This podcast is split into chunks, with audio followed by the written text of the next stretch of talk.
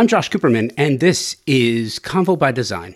In October 2023, I headed out to Round Rock, Texas to help celebrate ThermaSol's 65th anniversary. And a few thoughts before I share the details of this happening. If you have listened to the show for any amount of time over the past four years, you have heard me telling you about ThermaSol.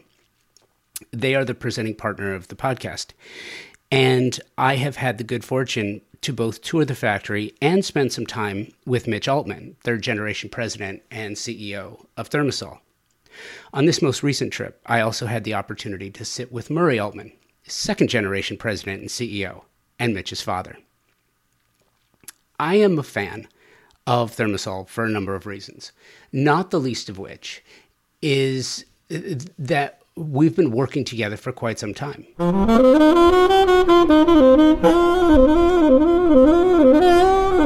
I have seen how Mitch runs his company, how he treats his employees and customers, and the design talent who specify Thermasol for their projects.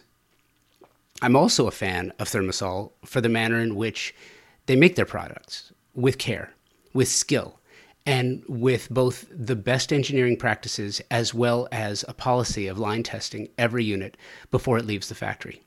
No other company that I know of in this space does this uh, that operates with the same level of pride in manufacturing and then stands by the product for life. It just doesn't seem to exist elsewhere. But it does at Thermasol, and you're about to hear why. The story behind the design is what designers are looking for on behalf of their clients now. And that's a great thing. Product quality should be rewarded. Businesses should be rewarded f- for what they do and how they treat their clients and partners. Companies should be rewarded for how they do business, for how they look out for those same clients and customers, offering the best in the industry should warrant designer and client loyalty. I believe this, full stop. If you haven't yet looked into Thermasol, this episode is for you.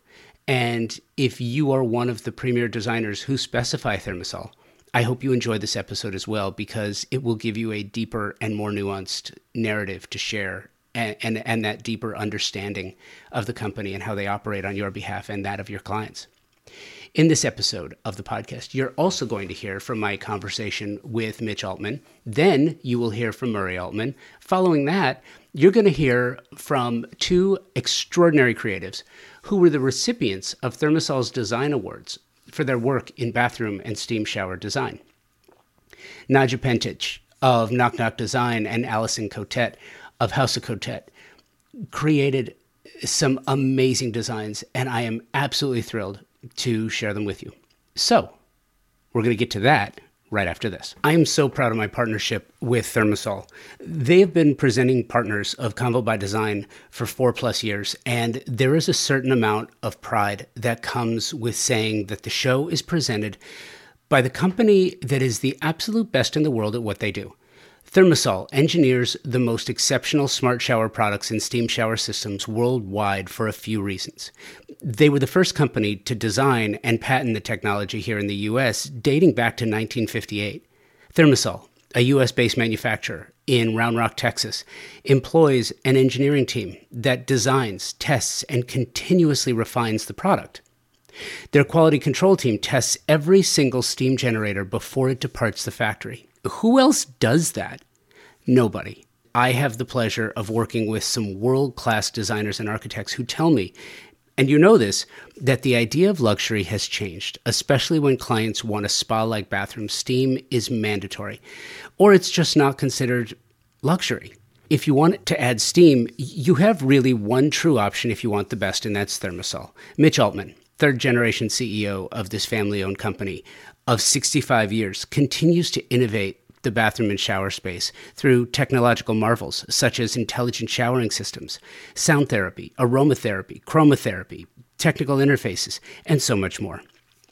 And now, ThermaSol, the industry leader in steam bath equipment and technology since 1958, is enhancing its already stellar family of products with the new indoor and outdoor luxury saunas. Available in three design configurations, each sauna is handcrafted from clear Western red cedar or Nordic spruce, inspired by the brilliance of Northern European sauna technology and design. ThermaSol's latest collections offer luxurious features, and there's only one option if you want the finest experience ThermaSol. Check out thermasol.com and at ThermaSol on the socials.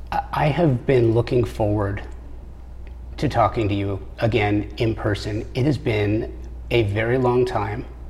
And since you've been on the show, and I, have said this a couple of times, you were you were on episode 271, and we're in the mid 400s at this point. It's been a while. Wow. Yeah. Well, a couple of hundred episodes worth. A couple of hundred episodes worth, exactly. And it's been a while. And, and, you know, all that time, I cannot let this go without saying that um, ThermaSol has been such a strong supporter of Convo by Design. I, just, I can't possibly thank you enough. Well, you do a great job, Josh. Thank you. Thank you. And I, and I love what you guys do for the design industry. And we're going to get into that in a little bit. Um, the first thing I wanted to ask you, though, for those that maybe haven't listened to episode 271 or you know it's been a while since they've really looked at ThermaSol tell me the backstory again. Give me the brief history. We're talking third generation 65 years in the business. I mean there's a story there. Absolutely absolutely. Well you know my grandfather founded the company in 1958 although in 1956 um, he owned a plumbing company. He was a plumber, and uh, my father and my uncle, one of my uncles, worked with him uh, in the plumbing company called DNA Plumbing, and uh, his name's David Altman. So it's David and and the Altmans, um, and they were doing you know plumbing work in in New York City, and a French diplomat uh, named Jacques Solly asked. Um, if they could put a steam bath in his shower in his penthouse, like the one he had at the men's club. You know, so he was, I guess, a, a real high, high-end type of guy, and so he belonged to a men's club. And my grandfather said, sure. He didn't know how he was going to do it, but he said, sure. And he put a boiler in the basement and ran tubing up to this guy's place, and you know, put it in his shower. And um, the guy absolutely loved it, and he was paid $10,000 in 1956 for this guy's shower. My grandfather was obviously elated, $10,000 more money than he ever saw, especially for this guy wants a steam bath in his shower, no less. So a couple, three weeks goes by, and uh, a, a, friend of the, the Jack Solly um, calls my grandfather and says, "Hey, can you do one for me?" and my grandfather says, Well, maybe there's something to this. And he, set upon uh, coming up with the mini electric steam generator. And in 1958, ThermaSol was founded. And that's, that was the start of the steam shower industry. And what's interesting too is, you know, we're talking, we're going back and forth a little bit, but it's really interesting. You're talking about a company that's been that's been doing this at such a high level for 65 years. Innovation and innovation seems to be at the at the very start of this company, and it's something that means a lot to you, and it's it's always been part of the the progress of ThermaSol, which is which is why you know the brand extensions, the product extensions, now Sauna, which we'll get into that a little bit too. Talk to me about the the, the technological side of the business, the innovation side of the business, and, and why R and D is so important to you. Well, look, technology has changed the world. You know, over the last 20 years, it, it, just it's changed the world, and it's ever increasing in its ability to change how people live their lives, and you know, operate and enjoy the products that they purchase, and and you know, live every day. And so, in order to stay relevant with how people, uh, you know, function in their life in their in their daily activities, it's important to make sure that the technologies and what they're used to and what they're expecting are met. And that's why we always strive for innovation and technology. And that's why we lead our industry because we put in the effort to do that. What's interesting too, and it's it's not just it's not just talk. Um, you have an engineering team on site. Yes, we do. We have an engineering team on site. We have a, a test facility that I would say, uh, in this country for sure, is on. It, it, there's nothing like it. I don't know about the world, but I'll say for sure in this country, there's nothing like it. And we develop our own products. We don't go outside to have them developed. And for example, you know, you want a, a touchscreen control. We don't we don't go to a touchscreen control company that makes a touchscreen for you know, a touchscreen is used on thousands of products. We we design our own touchscreen using components and designing it specifically for the shower so that you know there are you know that environment is a special environment and because we have a test facility we're able to uh, develop our products specifically for the environment that they're designed for and, that, and that's very important it, it would be so much easier to offshore and to bring products in from elsewhere. But but I, I, think I think that's what's so important because having an internal engineering team. You know the way I think about this, Mitch, is it's like you have an internal team, and you say, hey, you know what? I want to try this. I want to see if we can do this. You have you have showers set up that have been built. I'm I'm watching some testing yesterday that's that's going on now it's just fascinating to me because I think from when from where the product started to where you are now. So you moved to Round Rock from California. What year? 2014. Why Texas? You know, at that time, uh, Texas was the was the place to be for you know business, and um, it wasn't as uh, busy as it is today. And I felt that um, if we were going to design a facility uh, for the future, that I'd want some place where uh, our team members would be able to afford a home and have you know good schools associated with with that area. And our present state, California, was just kind of running away with uh, their ability to do that, and uh, so I had to make a decision about where I wanted the future of ThermaSol to be for not only for the business standpoint, but mostly for our team members' uh, benefit. You know, it's it's funny too because I, I, spent nine years in, in Dallas working in media, and I, I love Texas. But what's interesting to me as a lover of design, for years, like when I started the show, I would call Texas and basically everything that wasn't LA or New York or Miami um, the design flyover states right? So design didn't really happen there. I mean, it, obviously it happened there, but nobody was paying any attention. So you come to you come to Texas, you land in Round Rock, which is basically Silicon Valley of of the South, and you know Michael Dell was here, and now looking at, at this technological environment where you have the ability and the freedom to really create product that changes people's lives. It's it's a pretty special thing. That being said, I have often said. Um, that when it comes, and especially post pandemic, if a, if a bathroom doesn't have steam, can you really call it luxury? I think that you, I don't think you can. And I think what's changed so dramatically is what's available. And we're here now in Round Rock. We're celebrating the 65th anniversary. We're doing a, a, you're throwing a party. You ran a contest that is just some of these designs, some of the things that designers are doing with your product is absolutely amazing. Yeah, it's fabulous. Right? Tell me the process about that. Like when it when it became when you first realized in the last you know, I don't know if it was pre-pandemic, post-pandemic, but when you first realized that designers are doing such amazing things with this with this product, it, this is a this is a moment. This is this is changing the industry yet again. Yes, I, I agree, and that's you know, and from a technological standpoint, and like I said before, how the people use their you know function in their lives. Um, the, di- the designers obviously can see that, and so when they put that into their design, they're they're coming along and using those designs in the fashion that will improve their projects and and keep them relevant as well for how we're moving the shower forward and how they're designing them in, into these beautiful showering environments and moving the showering industry ahead.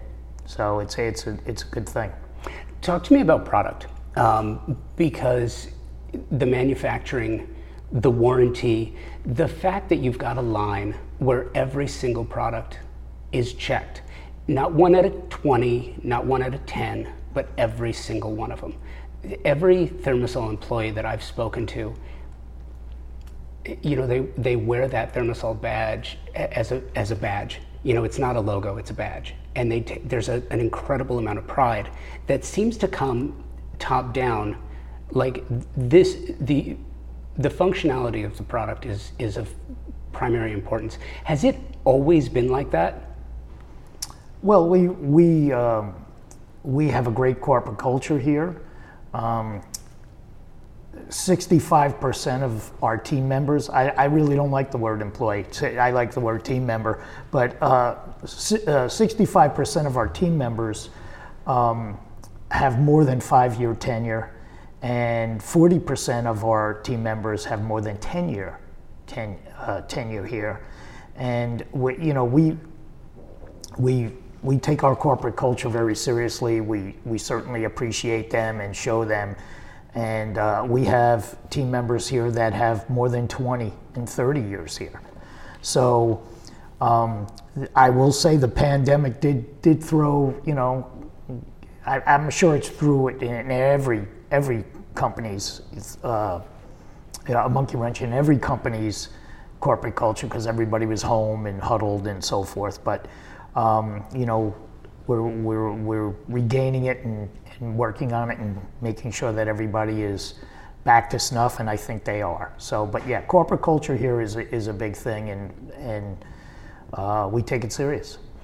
Adding to the products, you you have added sauna to the to the line of ThermaSol's offerings. How did how did that happen, and why? Well, you know, sauna was always in the industry, and it was primarily distributed uh, not through the plumbing, wholesale, and kitchen and bath industry. You know, it was, it was more of a pool and spa product. Um, you know, outdoor product versus indoor product. Although we've we've always carried a line of custom cut saunas, which is if you're transforming your closet or a specific small area that's supposed to be a sauna, where you panel the the sides of the walls and, and make it into a sauna. Um, but you know, our customers would love to have the ability to sell a sauna, and uh, you know, we were able to um, work with a company that's the leader, you know, one of the leaders in the sauna business to design a sauna specifically to our specifications, you know, commensurate with the ThermaSol brand um, that we're now proud to uh, distribute. Take me back a little bit. Um, when you're growing up, one of the things that I just think is amazing about a family owned and operated company, especially one that's been around for 65 years. When you were a kid, are you running around on the factory floor? When you're a teenager, are you are you working for ThermaSol? I mean, I got to imagine that you have who who better served to sort of look at the future of this of this company? You grew up in this company. That's correct. Yes. I mean, I ran around the factory floor when the company was in the Bronx and my grandfather was still around. And, you know, I was just running around then. Um, and then after, you know, my, my grandfather unfortunately passed early and my father was running the company. And uh, we had a facility in New Jersey, Fort Lee, New Jersey. And there in the summers, I would work and build generators and stuff and, you know, uh, be part of the team there. So yes, and then uh, I went to, to college for a little bit, and then I started to work at ThermaSol pretty much full time when I was 23, and you know worked my way through all the pretty much all the jobs there, and uh, until eventually it was my turn to take over. Tell me about the that sense of that sense of responsibility. I mean, look, honestly, it's it's one thing to to go in and to take a job, no matter how big the job happens to be, right? You can take a job of a company that belonged to somebody else. You go in, you're you're a custodian. You know, you're you're it's your job to run it at that time. It's different though when you watched your grandfather toil and build. And you know every building a business is a struggle. No matter how successful you become there's always they're just different struggles right? So you've watched your grandfather do this you watched your father do this and then it becomes your turn to run the company. When that happens how do you you know maybe it's a it's a pedestrian question but how do you view that? Like when you come in do you say i want did you say i wanted to I want this company to be this. I want to change people's lives, and here's how we're going to do it from where the company is today. How do you approach growth and development, especially now? And, and I say especially now, putting it in context with, you know, the pandemic pretty much changed the way we think about home. The idea of home, residential environments, has completely changed. Did that change your thinking? And I, by the way, I have this tendency to ask like one question that leads to five questions and some. I totally do that. Um, but it's you, you should come on this and be on camera with me. It's just out of curiosity, you know. How do you envision when it's when it's your turn to be the keeper of the company? What do you change? What do you do differently, or is the goal not to change anything? Well, there are you know look there are core things that you, you, you don't change no matter what, no matter, in, in, my opinion, in any business, you don't change, you know, the quality of your product, you don't change your integrity, you don't change your stand behind and make sure that you always appreciate the customer. Um, so these are things that are the foundation of any successful business. Although, you know, the, like I said before, you know, the, the marketplace changes, the uh, consumers' expectations about how you service the marketplace changes and you know successful businesses are able to um, receive that and adapt to make sure that in our case my goal is to be to make sure i'm ahead of the curve instead of uh, behind the curve. And so that that's the goal here. And and speaking of which you know it's it's interesting. We we can't have this conversation without talking about the pandemic. You know in in 1921 Spanish flu. And what, what that did for design and architecture was absolutely groundbreaking, you know, because it was so, so long ago, many people don't really focus on all of the advancements that came out at that time, you know, the use of subway tile in a residential environment, the, the removal of porous wood from the bathroom environment, you know, for, for things like linoleum and, and non-porous materials. It's, it's better for health, it's better for wellness, it changed lives.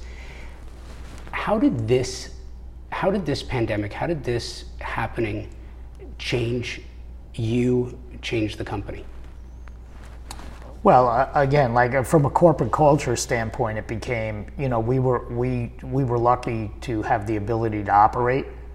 You know, we weren't uh, shut down uh, in any way because you know you have to remember, uh, you know, people think of a steam shower as, uh, you know, it, it is a luxury and a, a, wellness and stuff, but there are a lot of people that use a steam shower for their health. They have, you know, issues, respiratory issues and things like that. So it, some segment of the of our customers are are using our products for medical reasons, and so we were able to operate. But of course, um, with the use of technology, we were able to do that with a, uh, you know, the staff being working remotely, the ones that could, and then of course of the people that uh, worked actually building the product had the mask and the whole nine yards.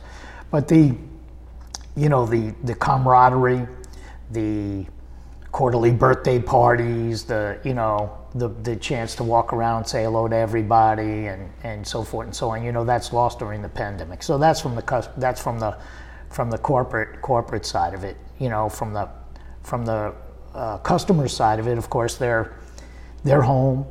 They're like, maybe I'm going to be home. Maybe I'm going to continue to stay home. Um, maybe now it's time to maybe do some remodeling because I'm going to spend more time here and I'm going to work and live here.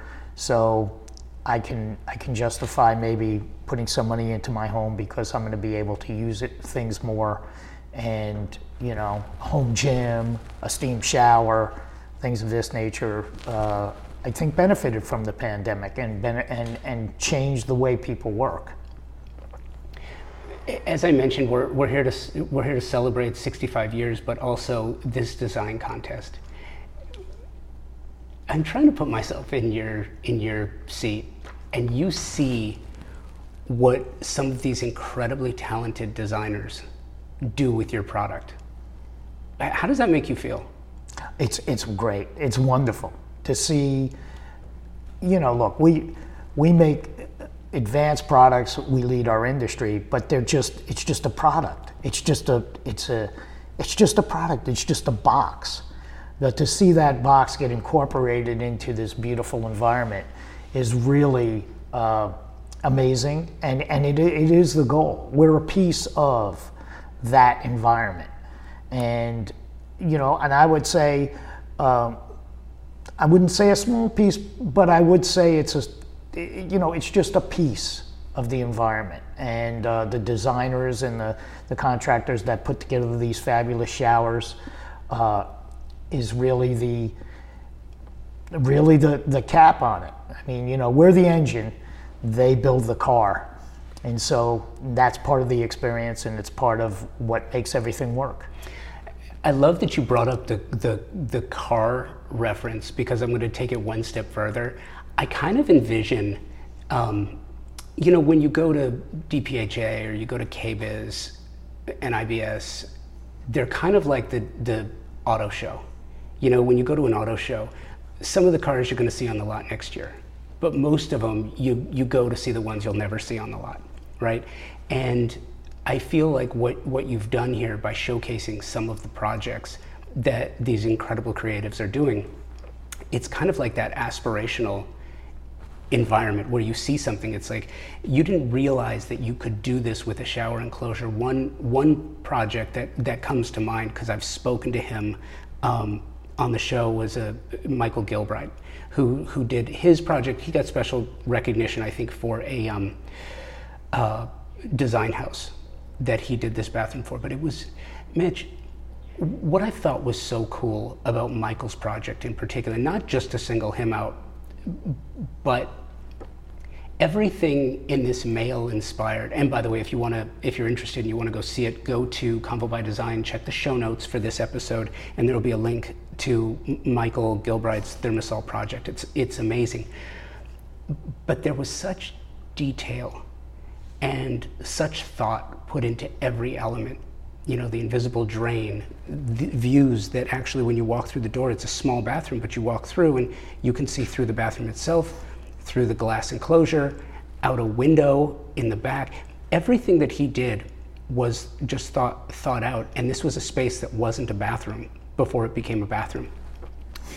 And what I love about that is it gets the mind jumping and you start to think about what's possible and what the potential is. And I think what that also does is it makes a lot of designers realize, you know, adding steam to a bathroom isn't just adding another appliance to a space. It's actually changing the way people live. It's affecting their health. It's affecting their wellness. Um, you can probably tell that story better than I can.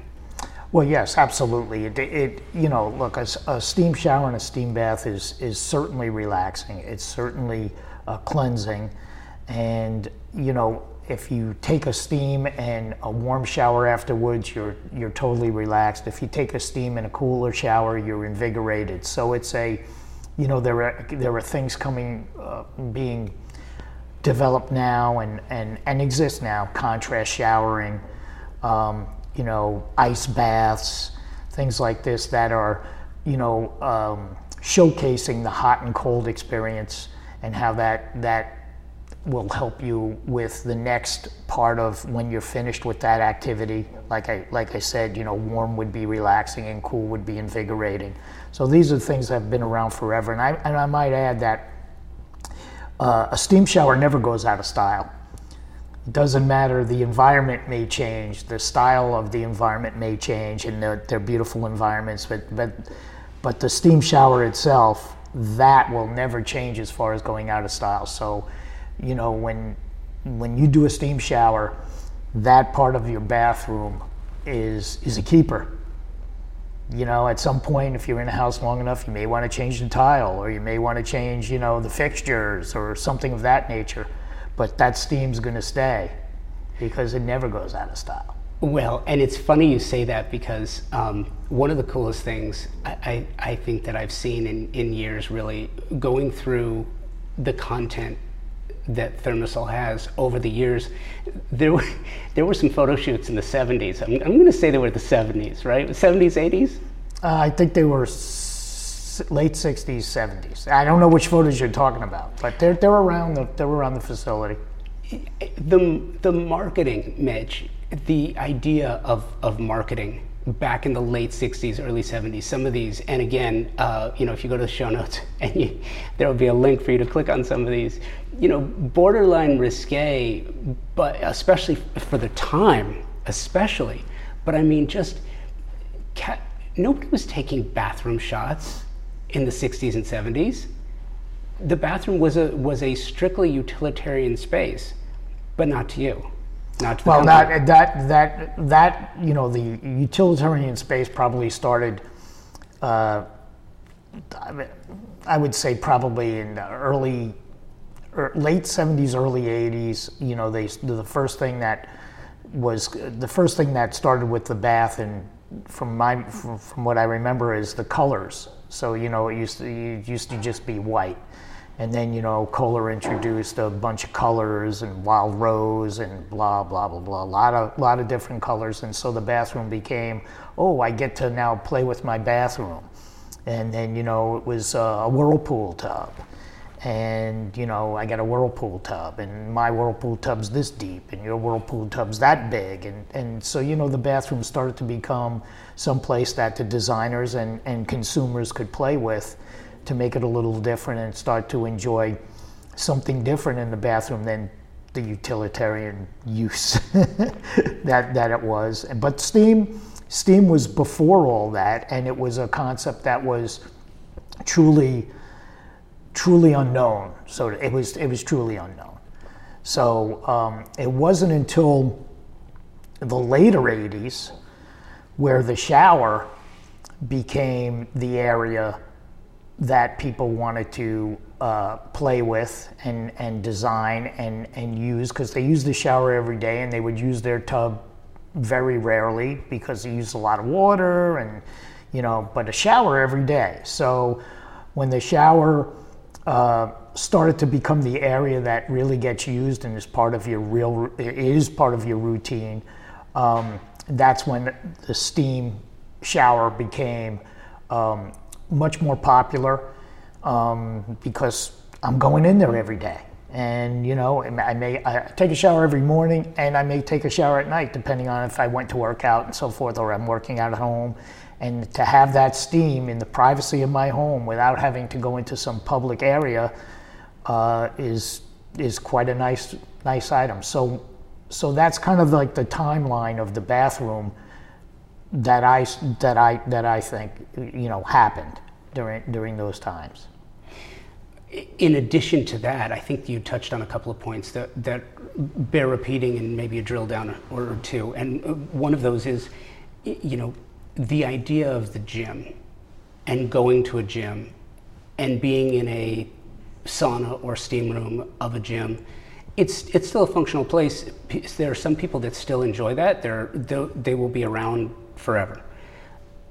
The idea, though, of having that type of solitude and what, what you also have this opportunity to do is to create this environment, this environment of solitude where you can you can be in the enclosure.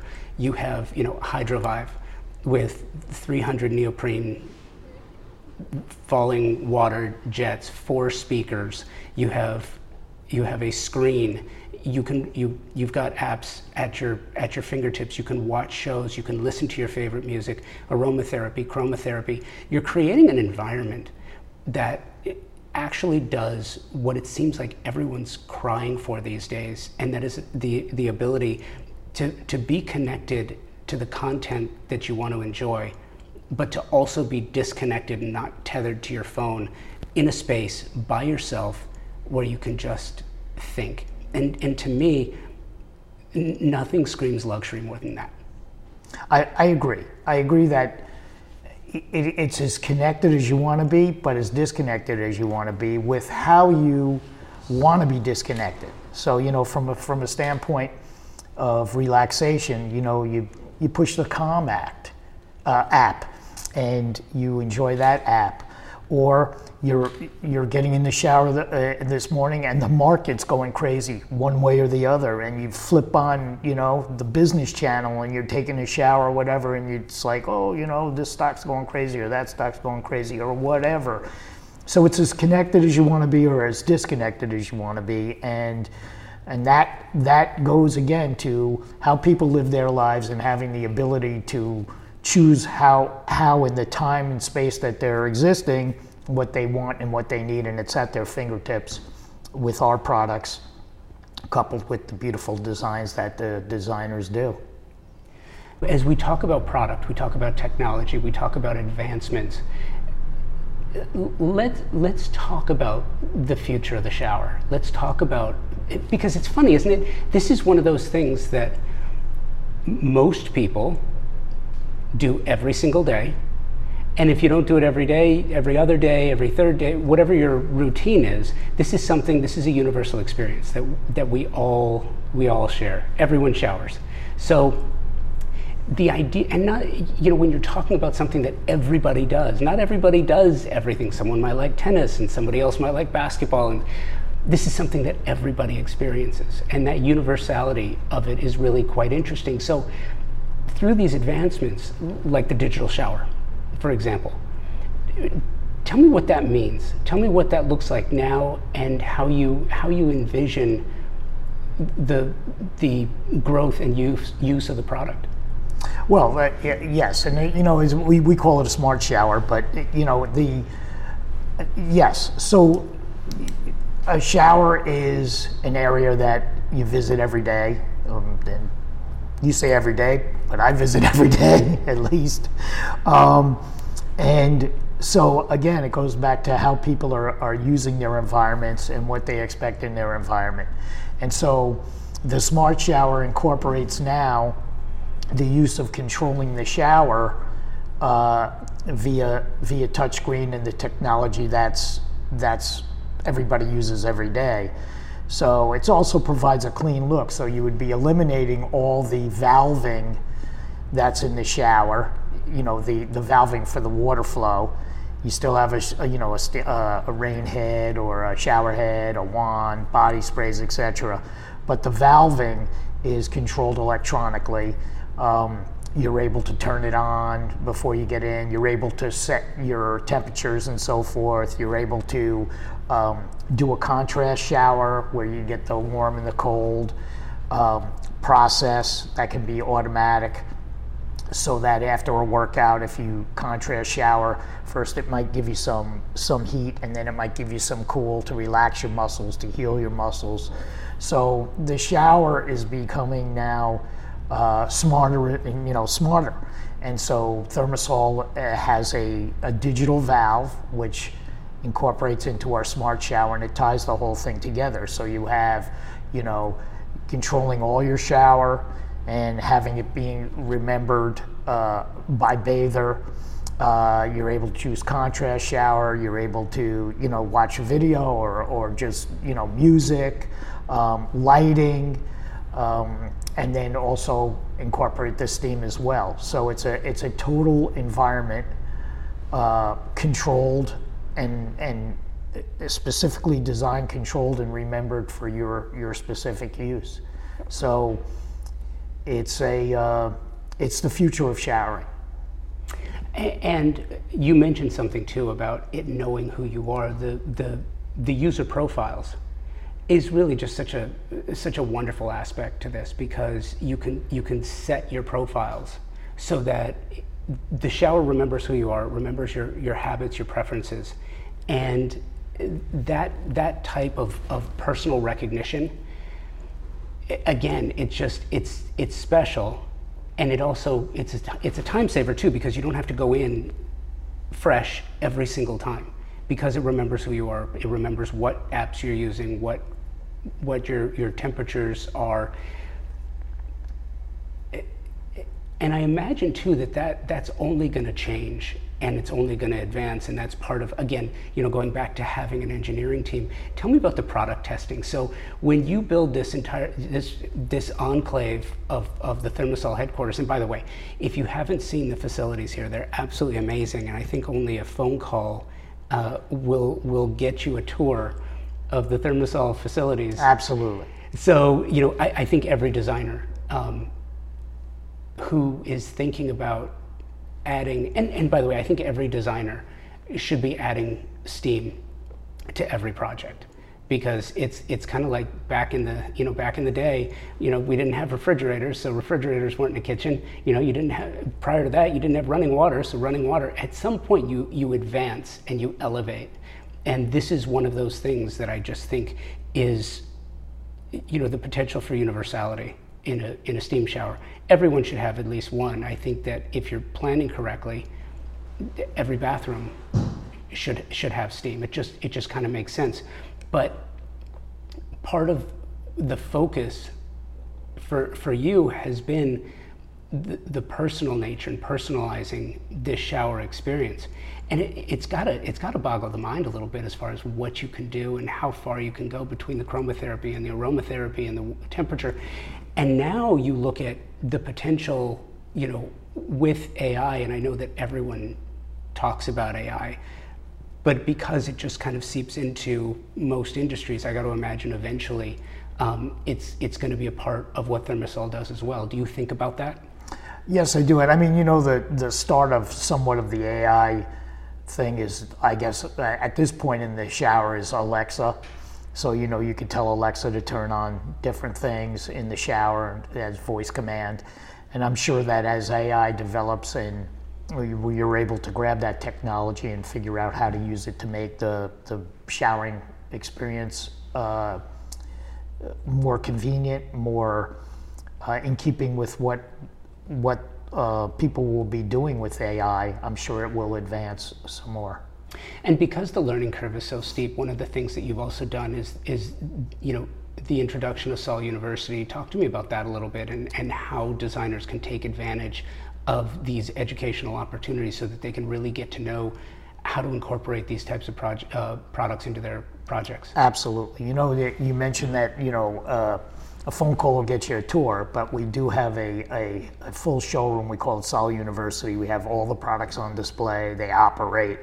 Um, we have appointments that you could sign up for online where somebody will you show up in or you know via via Zoom. You show up in our showroom and they go through the product line with you and talk to you about the product line. We also, if you have any projects or anything going on where you have size of a shower and it's like, okay, what can I do here?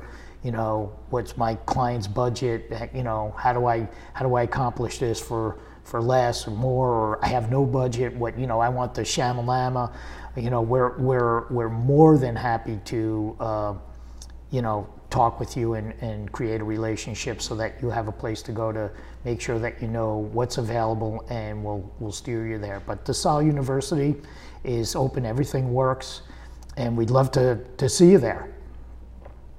And and I again, I just I cannot stress highly enough that being able to come in and look at how the product works, see how it's packaged, see how it's manufactured, you know, down to the CNC machine back there and watching it being made in front of you, you know, is just is is extraordinary.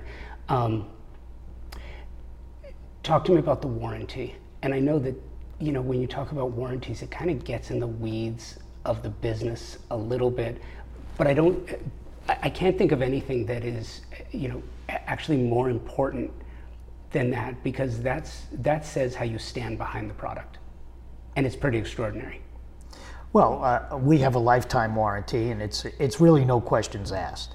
Um, for a period of time, uh, depending on the, the model that's purchased, there's an in-home warranty where repair guy will uh, go to your home and repair your product, and we'll we'll pay and have it repaired. But normally there there isn't any issue. But you know, a, a, steam unit is a calcification machine. So, you know, over time, maybe it's calcified or whatever, and it may need some, some maintenance or some repair.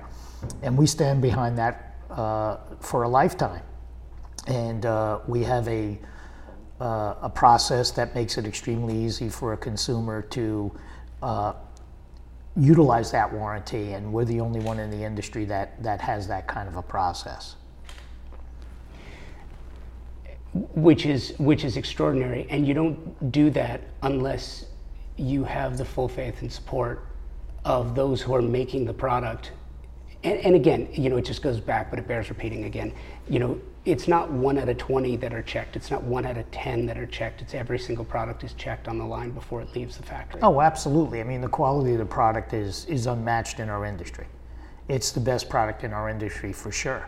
But if you have a product for 10, 20 years, it may need some maintenance. It may need, you know, it may, you know, something may happen. And so we stand behind it and make sure that the customer is satisfied at no, at, you know, for a lifetime. But it's it's more than that too, because it's not just that, but you've also worked other things. Power flush. You know, talk to me about the the really unique aspects to this that that not just provide for the greatest experience, fast start. You know, that you you get it faster than anything else. It lasts longer because things have been taken into account to make this generator last longer. Yes, I, I, I get it. I, I, you know, I, I didn't.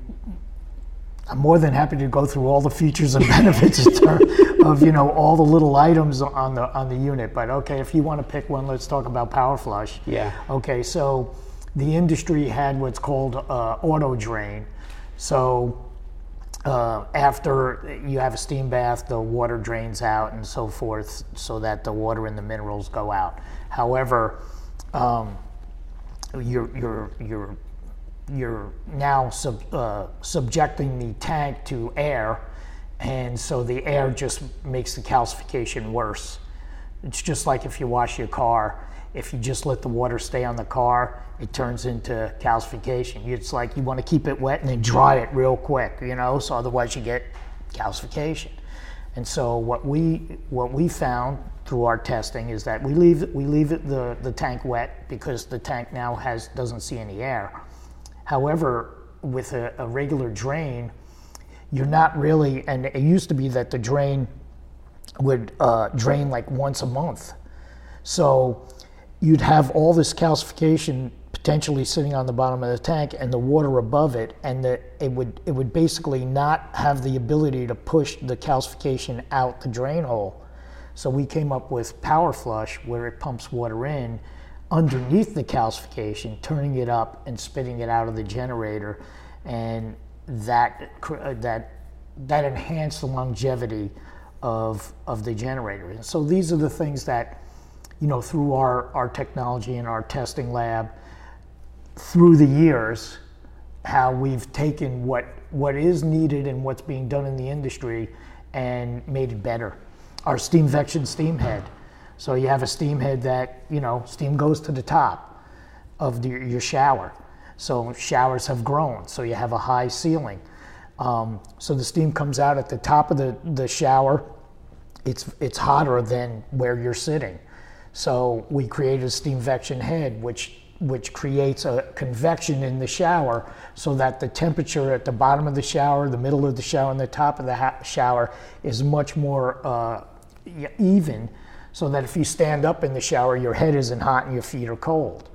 So, in a, in a steam shower, for say. So, these are the things that, you know, if you didn't know anything about a steam shower, which obviously how one performs versus another, which most consumers don't, you would know. You just think that's the way it is.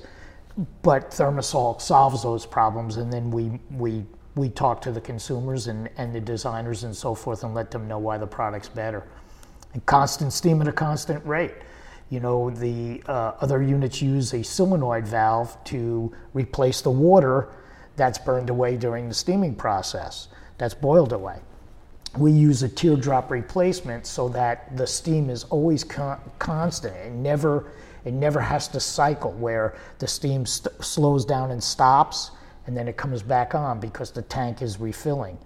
You're prone to water hammer that way but ours is a teardrop replacement so if example you're boiling water on a stove and you take a teardrop to replace the water that's uh, an eyedropper, you replace the water that way, the water never stops boiling. If you let the water boil down and pour a glass in, the water stops boiling. And that interrupts the steam flow. So these are the things that we've done to make the product better. Even though somebody that may have a competitive unit and has that on and off thing and the water hammer potentially thinks they're just all that way. When they we've had a lot of people that have competitors they you know they they come across ThermaSol and say, you know, our thing does oh yeah, yours mine does do that. Yours doesn't do that? I don't like that. But who knows? So yeah, it's an education process, and, and it's interesting because this is when having as many conversations with designers as, and architects and, and builders and developers as I as I have, the the architects, the builders, developers tend to tend to have more of that institutional knowledge coming coming into the game. It, it has been my experience. I feel like the designers especially now as busy as everyone is you know finding the time to get educated on every product out there is just it's impossible. Um, but that's why I think opportunities like this are so important. And I'm so glad that we had a chance to sit down and talk. Let's not wait a couple hundred more episodes before we sit down again. Mitch, thanks for doing this. No, thank you very much, Josh. You are listening to my conversations from the 65th anniversary party at ThermaSol. We'll be right back. Design Hardware's newly remodeled showroom is where you will find a gallery style space with a thoughtful display of products, purposefully positioned to allow unbridled exploration and discovery. High end faucets, luxury tile, natural stone, wood floors, and bespoke hardware selections are presented in a holistic manner, strategically arranged to stimulate creativity and transition your vision from the conceptual stage to a fully realized space. Conveniently located, free parking available. Stop by to find your inspiration collect samples, get expert advice, and tackle everything on your shopping list all in one place. Visit them online at designhardware.com or in the real world, 6053 West 3rd Street in Los Angeles. Mitch, thank you for the time. Love this. Next up, this is second generation president and CEO Murray Altman. Eh, so you're learning you're learning this process as you go. When did it I'm not looking for a year. But I'm just kind of wondering this, this to me seems like one of those original word of mouth stories. Like someone hears what someone else, one of their neighbors has, and then you're, you're doing something brand new.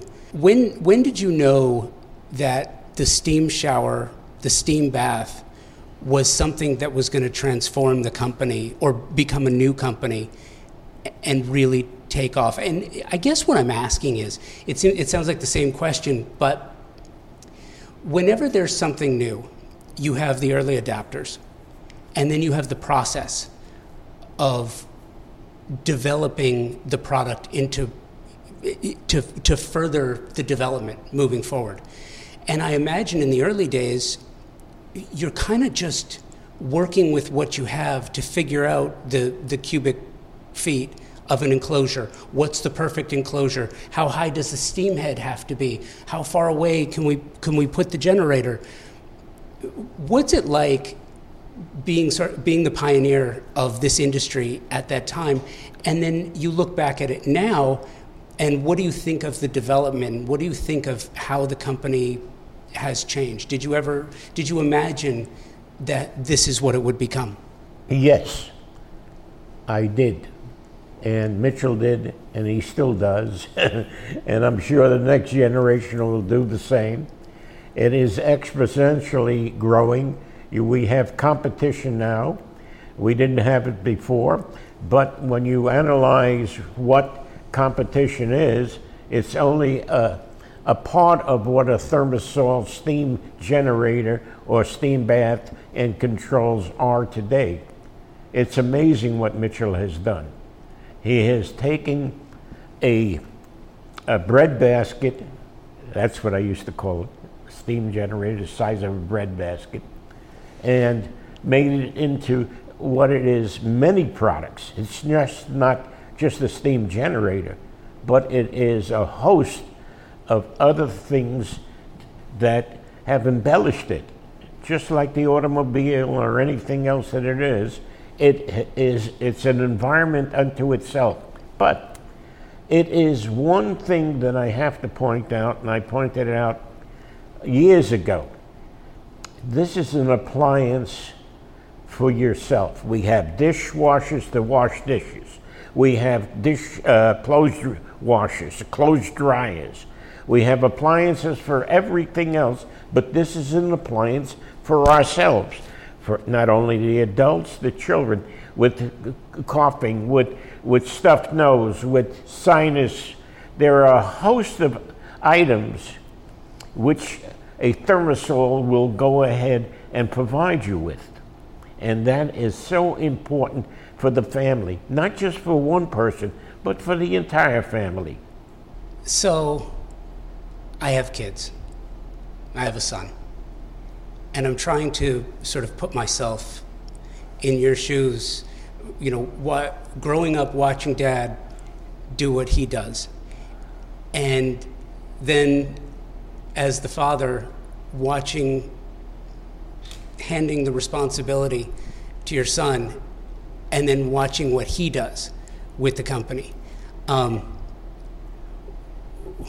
what was it like, you know, Mitch working for the company when he's younger and then handing it off to him and watching what he does with it now?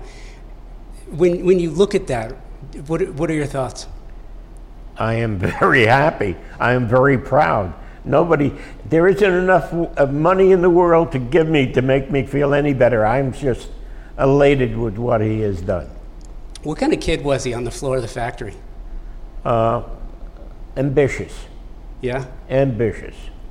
He, uh, he handled every task as it came to him. Ambitious. What, what might your father think about what's become of this company? Well, my father's watching right now anyway, so he's elated just as well. And Mitch was his number one grandson, so he, he's hooping right now. Yes, he is. I, I love that. And, and, you know, Mitch, it's got to be a special moment to be able to, you know, this is, interviews are interesting. These conversations are really interesting because they're, they're, a, they're a time capsule. You know, it's a moment in time where you get to sit down and you get to you get to have this conversation that we rarely have outside of you know dinner over Thanksgiving or Christmas or Hanukkah when you when the family gets together. Um, as you as you think about it, the gravity of you know we're here celebrating 65 years, which is a, a, a, an incredibly special moment. Thoughts on on the aspect of the family business and through the trials and tribulations and the turmoil that that comes with it, personal, professional. It's it's not like you can just say, okay, you know what, I'm taking another job because this company doesn't hear me or feel my needs. This is your company. This is your father's company. It was, it was his father's company. When you have the chance to sort of sit down and think about it, what, what is the gravity of the significance, 65 years, how many generators, how many clients, how many happy customers, the impact that the company has on people's lives, which I think sometimes we forget day to day, the actual impact on people's lives. As you have a chance to sort of reflect on that, what, what are what are the thoughts? How do you how do you feel, especially sitting next to your dad, you know, and hearing the stories? How does that make you feel? Well, uh, uh, I hope I don't lose it. um, well, I'm very blessed.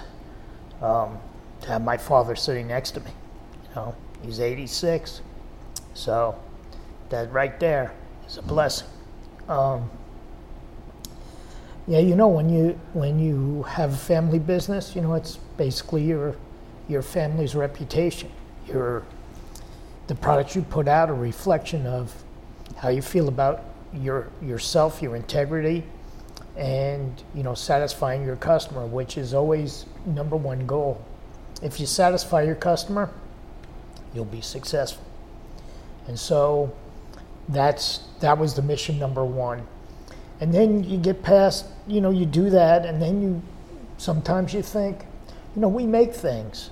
We make things. Somebody wakes up in the morning and pushes a control or turns a timer or whatever, and they're using that product. And it's a uh, When you make things, it's a good thing, especially if it improves people's lives. I, think, I think that all too often, I think that's forgotten. You know, it's become every. You ask people, "Hey, how are you?" and they don't really, you know, they don't really tell you initially how they are. They tell you how busy they are, right?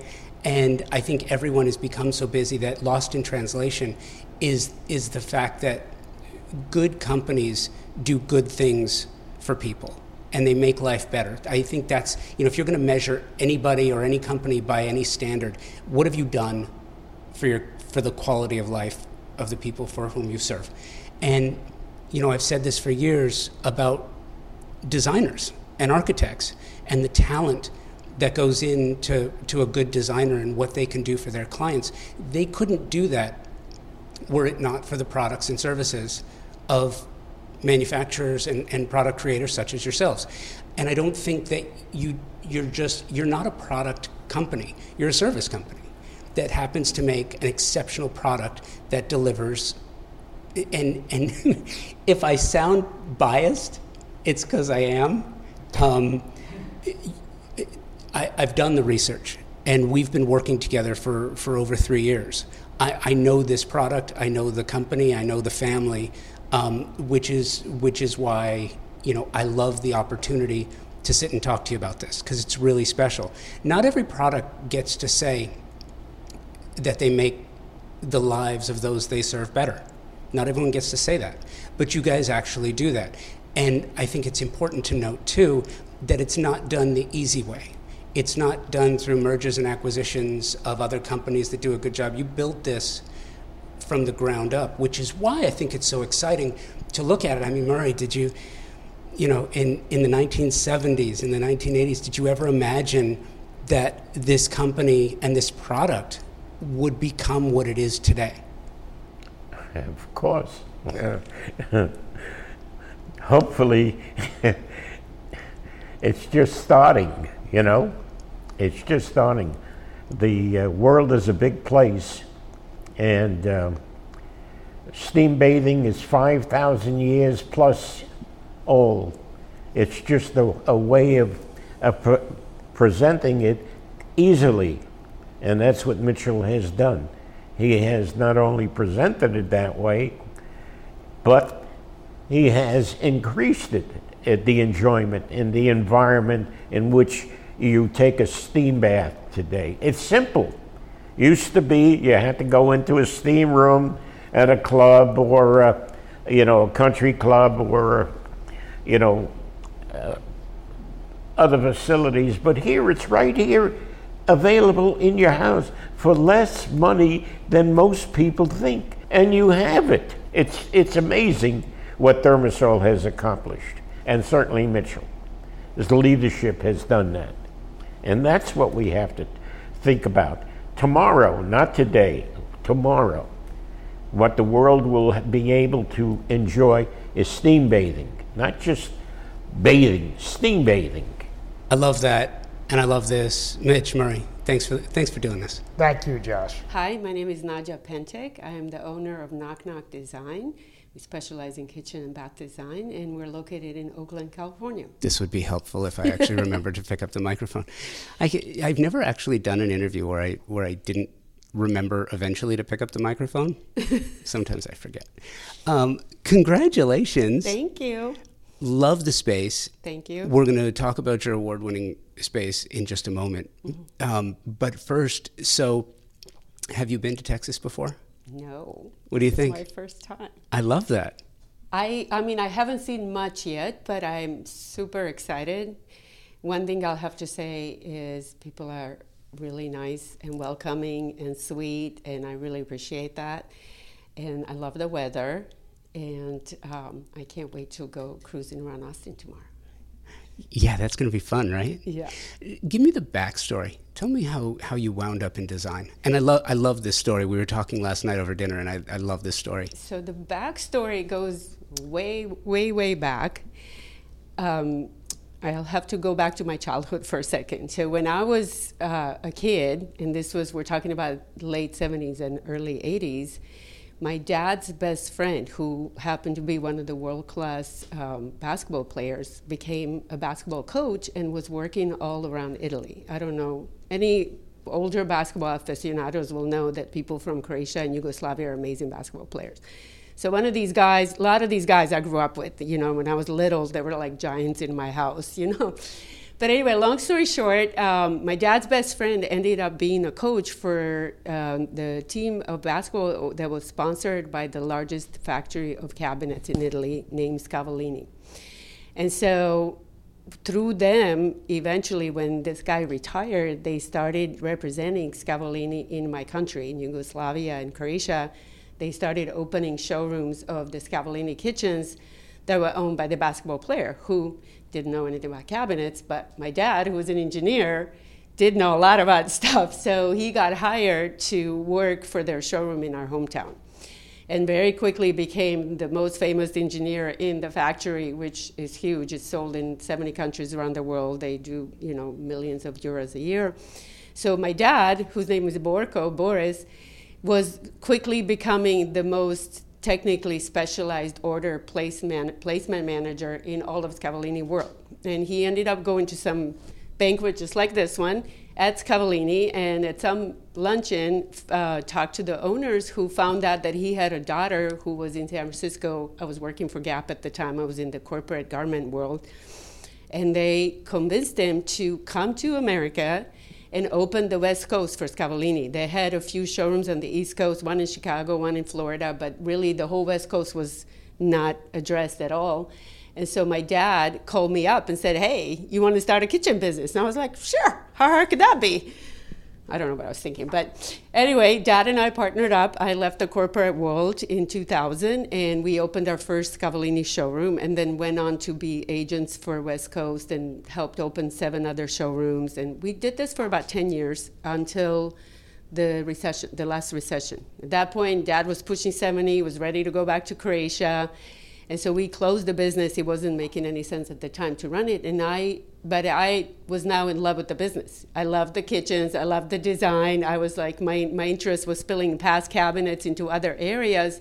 But I had to sort of rethink how to do it because didn't have a showroom anymore and I didn't want a showroom anymore. My parents were retiring and I didn't really have the support to care for my child and do all this other stuff. So I started shifting more into the design world. And by 2012, I opened Knock Knock and started focusing on design and specifying much more so than selling actual cabinets and realized that I actually love it, that that is my superpower. My superpower wasn't to go count the containers and the cabinets and manage the orders. It was like, hey, I see a space and I have a vision and here's what we're doing, you know. And so slowly over time, I kept getting more and more specialized in just doing the design work and specifying, and, and uh, that's what I do now, and I love it.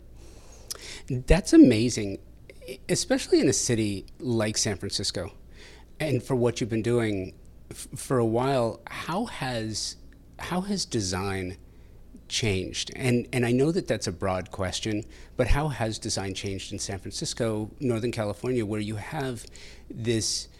You know, it is the home of Silicon Valley. It is the home of early adopters. It is the mm-hmm. home of so in California, you have this, you know, California, especially Los Angeles, has always been this home of experimentation. Mm-hmm. You know, it's it's where creatives go to test themselves, try mm-hmm. new things, see what they're made of, see what they're capable of. Mm-hmm. Northern California has always been a bit more reserved, like New York City, but l- you've always had that California spirit. You've always had the the money, great clients.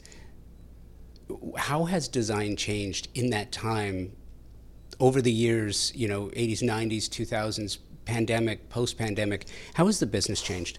I would say I think the biggest difference was the the type of people who work and live in Silicon Valley in the Bay Area and specifically San Francisco because San Francisco used when I first moved there in the mid 90s to late 90s it was still a pretty multifaceted town. The, the whole Silicon Valley was still sort of in its diapers to some extent. Not that there wasn't money there already, but it wasn't as big as it was now. So I would say the face of San Francisco has changed in, in a way that younger population with a lot of money, you know, I, I would get clients who are like in their early 30s who were like the first three founders of Facebook. So they're like bazillion, like, so money really wasn't an issue, but their priorities were different. Sustainability, where things were sourced from. Those things were different, more modern design. When I first started, I couldn't get away from a cherry shaker to save my life for like six months, you know. And then finally, like people who wanted blue and red and glossy kitchens were starting to show up. And this new new client was more contemporary. They were also more interested in smart appliances, sound integration, light integration, more technological advancements in their kitchens and baths compared to some of the older population. And then as the, you know, as the kind of market shifted and we started going into COVID, I think COVID changed everything in a way that people just started really turning themselves back to themselves. You know, there was a way that all of a sudden it wasn't all about what you do and what your job is and how much, you know, and not all your time was spent going to work, coming back from work, and being at work. You were now at home looking at your family, looking at your spaces, and realizing, hey, I actually kind of like the slowdown. It's okay to self care. It's okay to, you know, worry about your health and wellness and, and well being and your family. And so people started sort of shifting their focus. That changed the design in a, a bunch of different ways, but I think specifically for the bathrooms, it was more about the luxury. It was more about creating sanctuaries. It was more about creating a place where you can really truly enjoy and care of yourself instead of take a five minute shower, brush your teeth, and be on the next train to work. You know, so I think the way people lived and stayed in their spaces changed a big, great deal during COVID. Tell me about the connection between luxury and personal wellness. when you have luxury items, there's you know, luxury, I think, personally, I think it facilitates wellness. You know, being able to have like an infrared sauna or a steam shower or a massage shower or heated floors and all of these things they are luxury items, but they are also a way to facilitate for you to feel good about yourself, to feel comfortable, to feel that you can actually care for yourself in a specific way. I'm not saying that self care doesn't exist without the luxury items, but I think the luxury items definitely make it feel easier, easier to access certain states, certain states of your body, states of your feeling when you have those luxury items accessible to you. I feel like, and, and give me your take on this. Um, but I feel like you know, following the the this financial crisis, the Great Recession that we had 08, 09, mm-hmm. following that, there was this sense of I got to keep running. I got to keep going. I, when you when you meet people at events, mm-hmm. right, and you you get together like we did post pandemic, and and you got to say, hey, how are you? here's what comes out of 95% of people's mouths I'm so busy. I am so bu- I'm busier than I've ever been before. I'm traveling more than I did. I'm busier. I'm doing more projects. I'm doing. There's this disconnect that's sort of taking place now, mm-hmm. Where people, when they think about what it is that they actually want, which unless you have time to stop down and really think about what you mm-hmm. really, really want, you don't really think about it, mm-hmm. and so you don't act on it. This idea of I want to slow down. Mm-hmm. I want to stop for a minute. I want to be able to just sort of chill and relax, reflect, spend more time mm-hmm. with family and friends, travel, do the fun things that mm-hmm. we've not been doing for the last 12, 13, 14 years. And I kind of feel like that has drawn this connection between the idea of what luxury actually is. Mm-hmm. It's a great conversation. And luxury is not always having the most expensive item it's right. not always having like you know there's Swarovski crystals in my right. shower so that right. water reflects and right. I, I, don't know it's silly but it's it's true and it's kind of like this idea of luxury has become synonymous with wellness and wellness mm-hmm. synonymous with luxury and I'm curious if you're finding that now and it sounds like you are and you know take me back to this particular project the clients for whom you designed it what they were asking you for. What clients, mm-hmm. what are clients asking you for in that regard these days? Well, I'm going to backtrack to one of your multiple comments and questions and say my personal take is that time is the biggest luxury. And if you invest in your home to be a place where you really truly feel cared for and nurtured and good, then you are going to allow more time to be in that home and care for yourself, and that is a luxury, whether you have Swarovski crystals in your bathroom or not.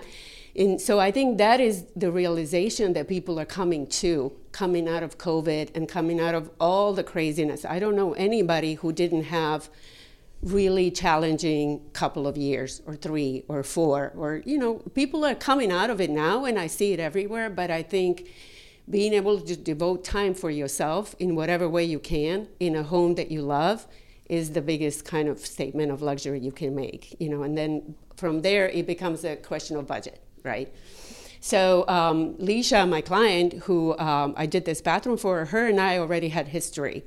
She hired me originally when she first bought the house, which was over five years ago, and at the time, you know, she was a starter homeowner, just had a baby. You know, our budgets were somewhat limited, and we were redoing the kitchen, which was a disaster at the time. So kitchen was first, and she knew she had two other bathrooms to do. And then two years ago, she called me, and we did the guest bath downstairs, and we were sort of saving the primary bath for last because that was her place, her space where she could you know, she has a really challenging you know, job. She's a single mom, and so having an oasis where she can hang out in her tub or get her steam going or whatever, this was really important. So her and I really kind of were the most excited about this project and how to create a space that she can really care for herself, relax, feel good, do her makeup, do her whatever morning routines, and just really feel like a queen when she comes out. So that was our goal. So we were immediately looking at chandeliers and freestanding tubs, and she right away, right off the bat, said she wanted to have a steam shower. So that was a focus from day one. We just went through several iterations on how to organize the space. Space, you know, it was an older house. You know, we had like one of those old tubs that was like tiled all with grout and everything. Alice is laughing. You know, and so there was like things that we had to tear down, and basically we tore out the whole place and started from scratch, created a whole new floor plan that allowed for the bigger shower, that we can put a bench in, that we can put the steam in, that we can sort of um, create a zone. So it was really kind of designed around the steam shower, you know, and because we're in California, labor prices are so ridiculous. We knew we sort of had to pick and choose our items that were we're going to. So we knew our luxury items was the ThermaSol steam shower, and we knew we wanted to put the heated floors in. But then, so I helped source other things in places that may be more entry level budget price points so that we can compensate and make sure that our budget still comes out in time. So if your designer is willing, knows how to use a spreadsheet or a calculator, then you know, and you put the work in, and we really put the work in. We put a year into sourcing all the items to make sure that eventually it all falls into place and that the budget is the right budget, but that it still looks amazing and it has all the qualities of the bathroom that she wanted. You know, there was specific things she wanted, and we got them all in. So, as a designer, mm-hmm. do you favor the official reveal, or do you official sort of do you do you like sort of the soft reveal where it's kind of they see they see the work in process and they see it coming along, or do you like that moment when it's done to walk them through? It's kind of hard to do that unless they like go on vacation while the the remodeling. So there's really hard. It's really hard to walk you know walk them away from the bathroom or kitchen. Say don't look for three months. You know. So, but if it were up to me, it would always just be the before and after. You know that you know you don't see the things in between because a lot of times things in between cause some anxiety for the client. They don't understand what's going on. They don't understand why things are taking so long they don't understand why the walls haven't been closed up because the inspection hasn't been like what so, so, a lot of times they're not they're creating for themselves a little bit of anxiety because they don't understand that it's actually all happening the way it's supposed to be happening and it's not pretty along the way. It will be pretty when it's done. You know so if i could have my way and just do the reveal that would be my choice. I always have to ask I don't have to. I choose. I choose to. I I always ask California designers about the added challenges. Like it's not hard enough. I get the eye roll. I know. I know. It's not hard enough to talk to clients about their budget. It's not hard enough to work with the cities about you know inspections. It's not hard enough to work with the trades. It's not hard enough to specify exactly mm-hmm. what the client wants and do everything the client needs. But now in California, I mean, I get it. You know, we talk about sustainability and the desire for st- sustainability, but there's a difference between talking about it in concept and theory and practical application. Mm-hmm. It's hard. How do you how do you navigate the the currently changing and always changing you know, now when you do kitchens, you're, you're saying, okay, well, I can't do natural gas, so everything's mm-hmm. got to be electrified. How do you how do you navigate that as a professional when things keep changing so quickly? It's like it's like trying to to walk on quicksand. Mm-hmm. Well, I, th- I think part of it is that our vendors are really well trained and educated. And so I rely on my reps to bring me new information when something is specifically changing about the product. Like, for example, in California, all the faucets have to be 1.75 gallons, and the, the showers are all limited to 1.8 because they don't want you to waste the water. As a matter of fact, a fair amount of my clients are just pulling the tubs out of their houses altogether because they don't want to fill it up.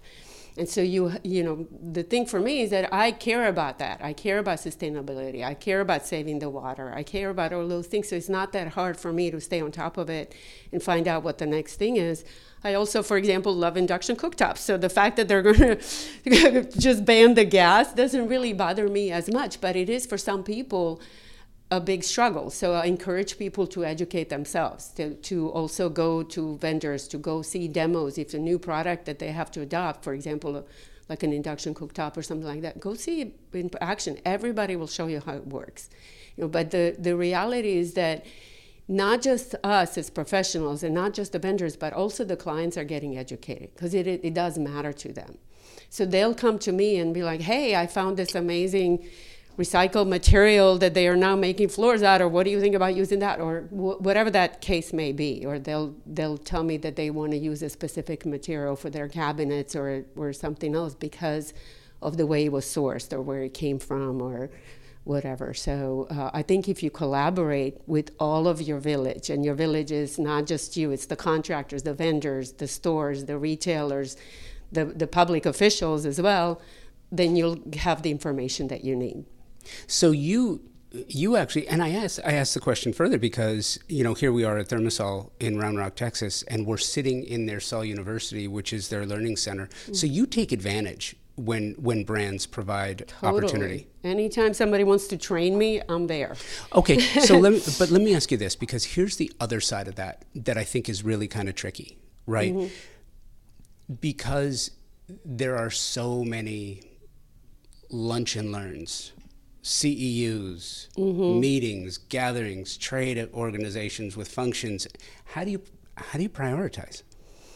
I prioritize based on what are the brands and products that matter to me the most that I've noticed that my clients use the most. So, for example, if I've had a training by a ThermaSol this year, I probably won't go next year because like unless there's something so amazing that was developed they'll call me up and be like hey you need to see this and then the rep will come in and show me. But for the most part you can kind of stagger the information and the training that you're getting so that you're not completely going crazy running around from one lunch and learn to to the next.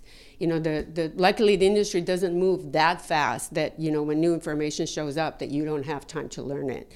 And so i think it's a matter of just putting a little bit of effort it doesn't have to be a full-time job but you know once a quarter if you can do some learn something new it's probably sufficient for you to stay on top of information in the industry Well, congratulations. thank you I am so happy for you.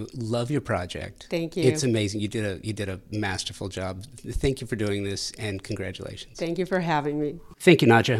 You are going to hear from Allison Cotet of House of Cotet right after this. We are living at a time of incredible growth, both technologically and creatively, with respect to interior design, exterior design, and architecture.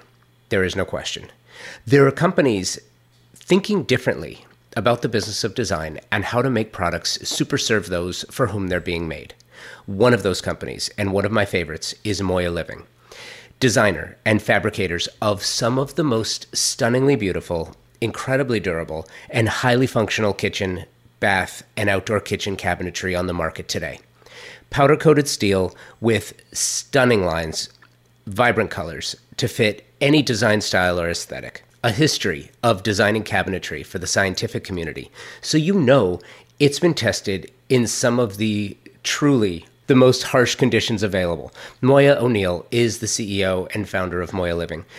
She's the inspiration behind the design. Designers, their specification process is so simple, it will make your job so much easier.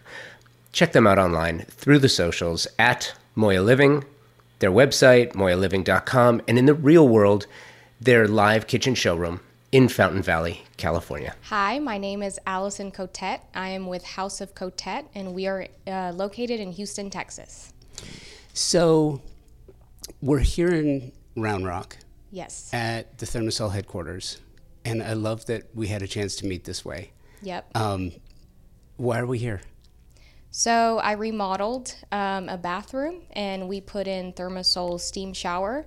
And I entered into the competition for the 65th uh, anniversary for ThermaSol and we won. So top three. You did, and c- congratulations. Thank you. The space is absolutely amazing. Oh, yeah. And I want to talk about that in a minute. But first, tell me the story.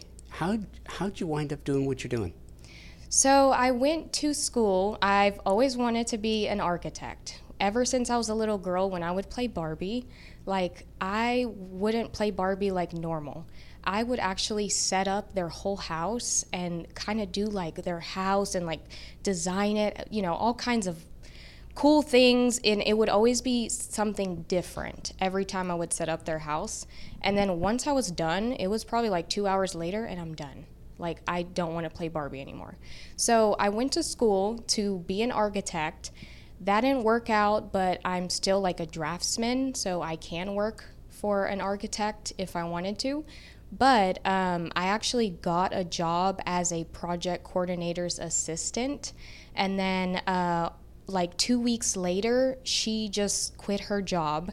And we were doing like 2 million to $4 million custom homes. Um, so I was, I, I had to learn everything. So I had to learn how to support the project managers in this, um, in this company. So I learned everything and I loved it so much. And at the time, there we would, um, so they would like hire a third party interior designer to do all the design, and I was just ordering and making sure the quotes were right. And she would always take her time you know like it just it was never the full package of what we needed to complete the house. So i was always having to like finish her work. And i told the builder i said look give me a chance. Let me do one house. I will blow your mind. And he did and from there i was the interior designer for all the projects from there on. So when I would go home from my project coordinator position, I would go home and work as a designer and I would turn in my work so that I can complete that job. So I started there. I was with them for like three years. And then, so I didn't want to work there for so long just because it wasn't the right place for me. I found Brian Phillips uh, with Case and Gray. I was with him as only the interior designer. And I was there for three and a half years um, until I uh, decided to go on my own. So when I did decide to go on my own, Brian Phillips already knew that I had an LLC, House of Cotet, and he was okay with that. So he knew that I had um, like my own business on the side, and he was fine with that. So this year in January, I am actually on my own. So, yeah, that's where everything started.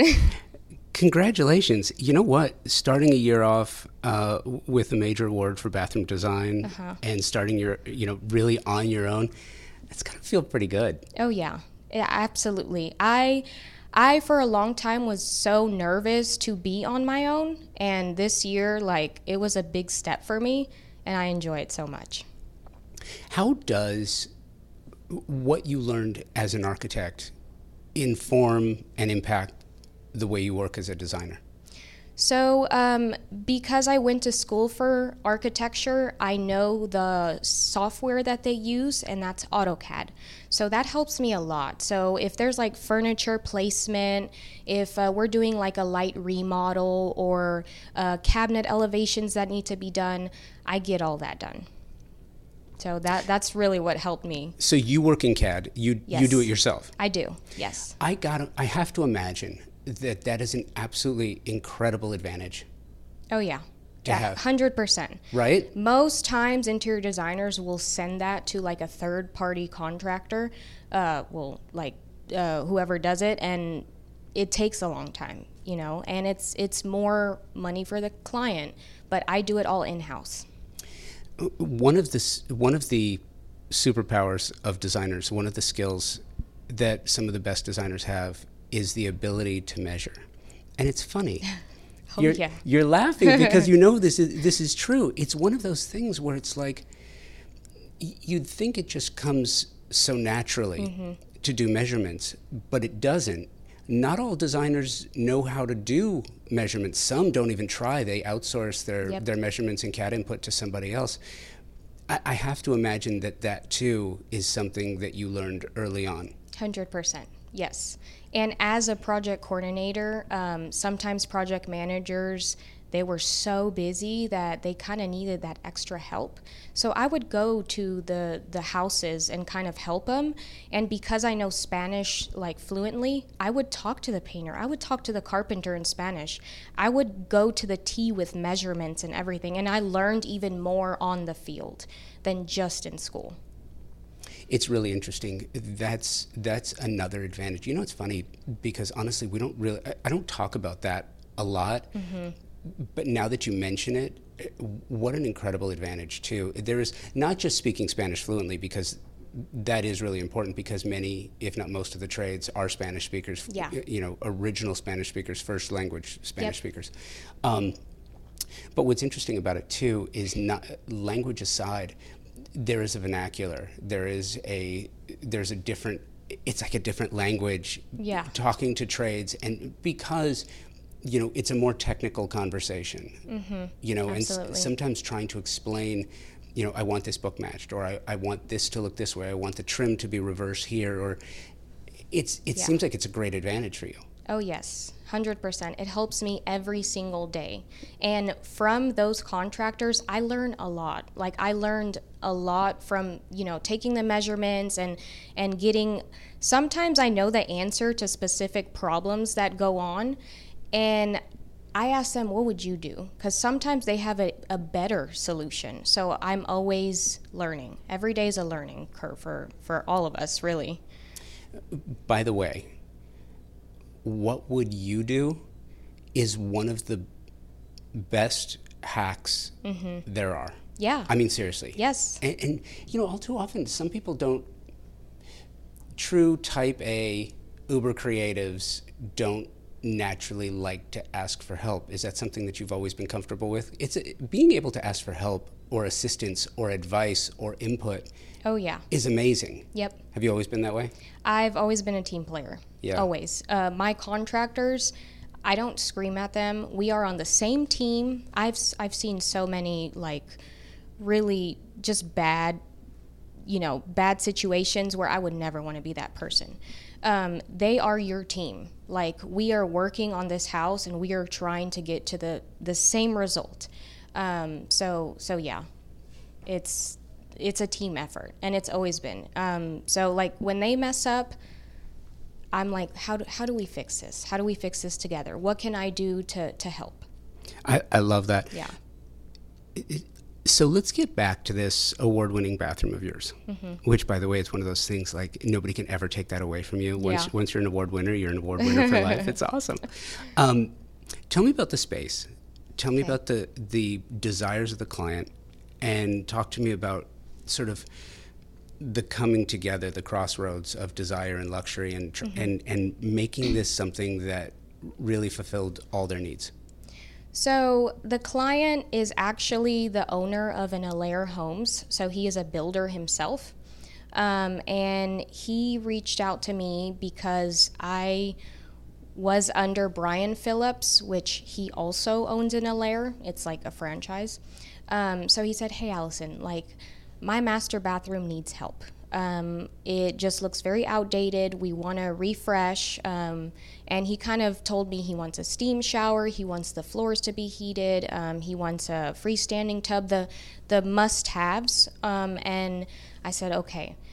I walked his house. I I felt like I looked at the style that he has. I felt what he really wanted in that space and and kind of, you know, I walked it to get an idea of that style that he wanted. Um, and I said, okay. So what I normally do is I put a design packet together. Um, I, I bring all the finishes, um, you know, the tile, the plumbing, the hardware, everything together so you can see all that in one like packet and then I present it with all the samples. He didn't want to change anything but one thing. One thing was the green tile that's around the tub. He was like, Allison, like, are you sure? Like, are you sure you want to do green tile? Like, it's going to stand out so much. I said, trust me, you need a pop of something, and that's your pop. So he said, okay. And now it's his favorite thing in the bathroom. Um, so what I did in the space is I didn't want to use the same tile for the walls, for the floor, for the tub surround, for uh, the vanity wall. I didn't. I wanted to be more creative and bring all these materials together and mix them. So the floor is like a porcelain. It's a white um, kind of like matte finish. The slabs in the bathroom, they're like a black slab with a lot of like rusty veins. The tile in the tub is the green tile. And then uh, behind the vanity is like, it looks like a wooden slated tile. And that's kind of like a wooden tone. So I mixed all these elements together. I also mixed the finishes in the bathroom. A lot of people are scared to mix and they think they need to match everything. They think they need to match the shower trim, the the plumbing, uh, the faucet, the hardware, the lighting. You don't need to. You mix the two. Like I did black and brass, and those mix very well. Um, you you can mix other finishes. It just needs to be kind of like they need to they need to go together. They need to flow. So that's what I did in this space. Talk to me about the specification process because I don't want to call it a fear, right? But many designers have this concern, and that's probably the best way to put it mm-hmm. when it when it comes to adding tech. You know, your you know what's funny to me? So your definition, your explanation rather, of talking to the builder and saying, look, green, you're concerned, get it. Here's why I'm doing it. Mm-hmm. Here's what it's going to do. Here's mm-hmm. here's what it's going to solve. Here's the purpose for it. You're going to love it. Trust me. When it gets to the tech side of things, what's behind the walls? You mm-hmm. know, where to place your generator, um, how how to blend and match the faucetry mm-hmm. with with the other finishes. Those are things that are a bit more nuanced and a bit more technical. Mm-hmm. How do you address what you know? Talk to me about the learning process because when it comes to a steam shower, it's it's a highly functional. Yes high re- high reward yep. proposition. Yep. You know, this is something like you think about. You know, it's like sometimes when you're thinking about design and you're working with clients, you have to put a cost per use. Yeah. To things, right? Be- yeah. Because it's like, well, that's so expensive, or this is not expensive as, or as expensive as I thought, or. But when you think about something like, how often are you going to use this?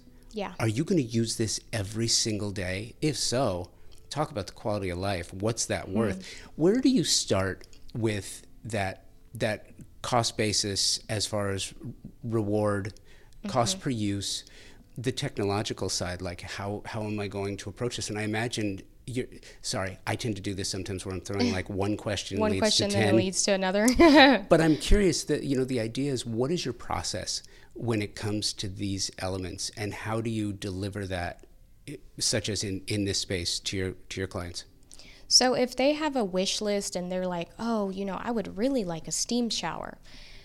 I do ask the questions of have you been in a steam shower? Would you use it every day? Do you, you know, do you see that benefit in this bathroom uh, to really invest? Because those are pieces that you do need to invest a lot more in. Those are features that, you know, not every bathroom has.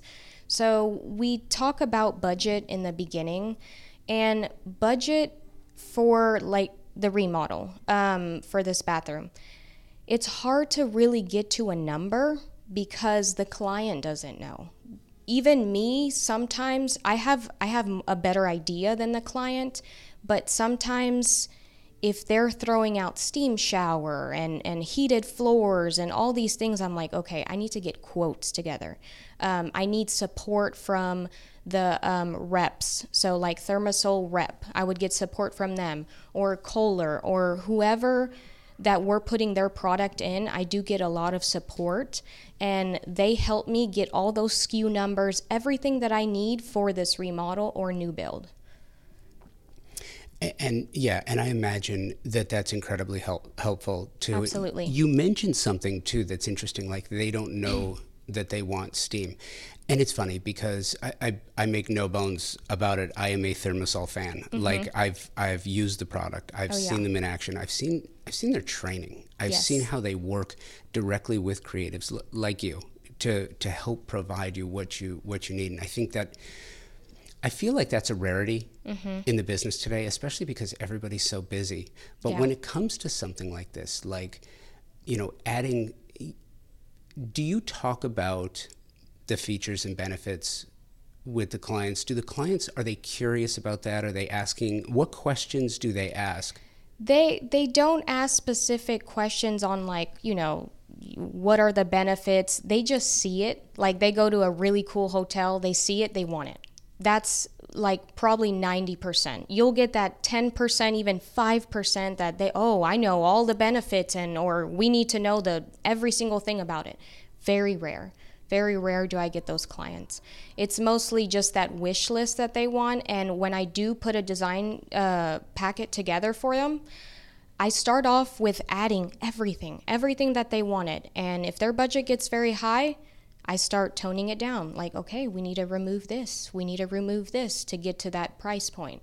Once I start seeing those numbers, then, you know, we need to tweak some stuff. Yeah.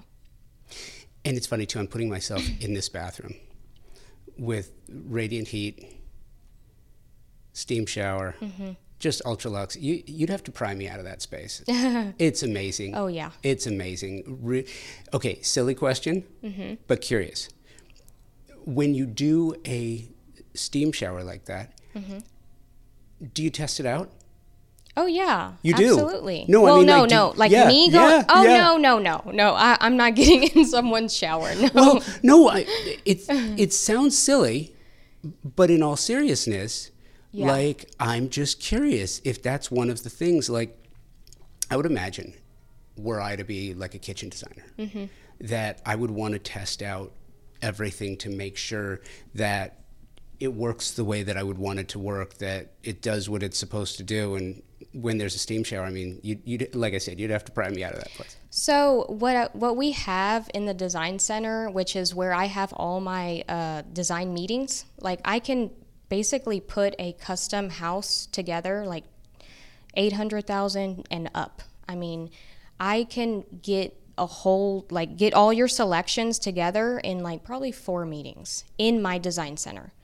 And in the design center, we do have a steam shower, and it is a ThermaSol steam shower. So the client, if they really want to experience that, or even me, uh, we can do so.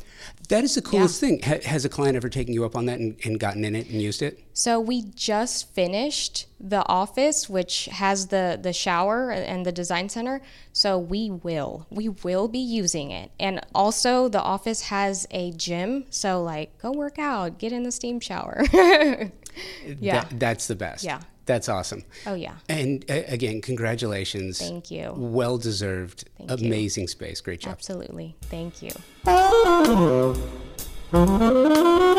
So there you go. The story comes full circle. When you hear what the goal was at the company's founding 65 years ago and what it has become since, innovators, creators, and purveyors of the finest steam generators on the market today, crafted with purpose and precision, each tested on the line before it leaves the factory and comes with a lifetime warranty. Hopefully, you understand why I'm such a fan. Thank you, Mitch, Murray, Allison, and Naja, for sharing your story and exquisite work. Thank you to my partners and sponsors, ThermaSol, Design Hardware, and Moya Living, for your continued and unwavering support of the show and for the design community. For more stories like these from the design community, please make sure you are subscribing to the podcast so you receive new episodes automatically when they're published. That way, you never miss a single episode. Convo by Design is available everywhere you find your favorite podcasts. Thanks for listening. Until next week, be well and take today first.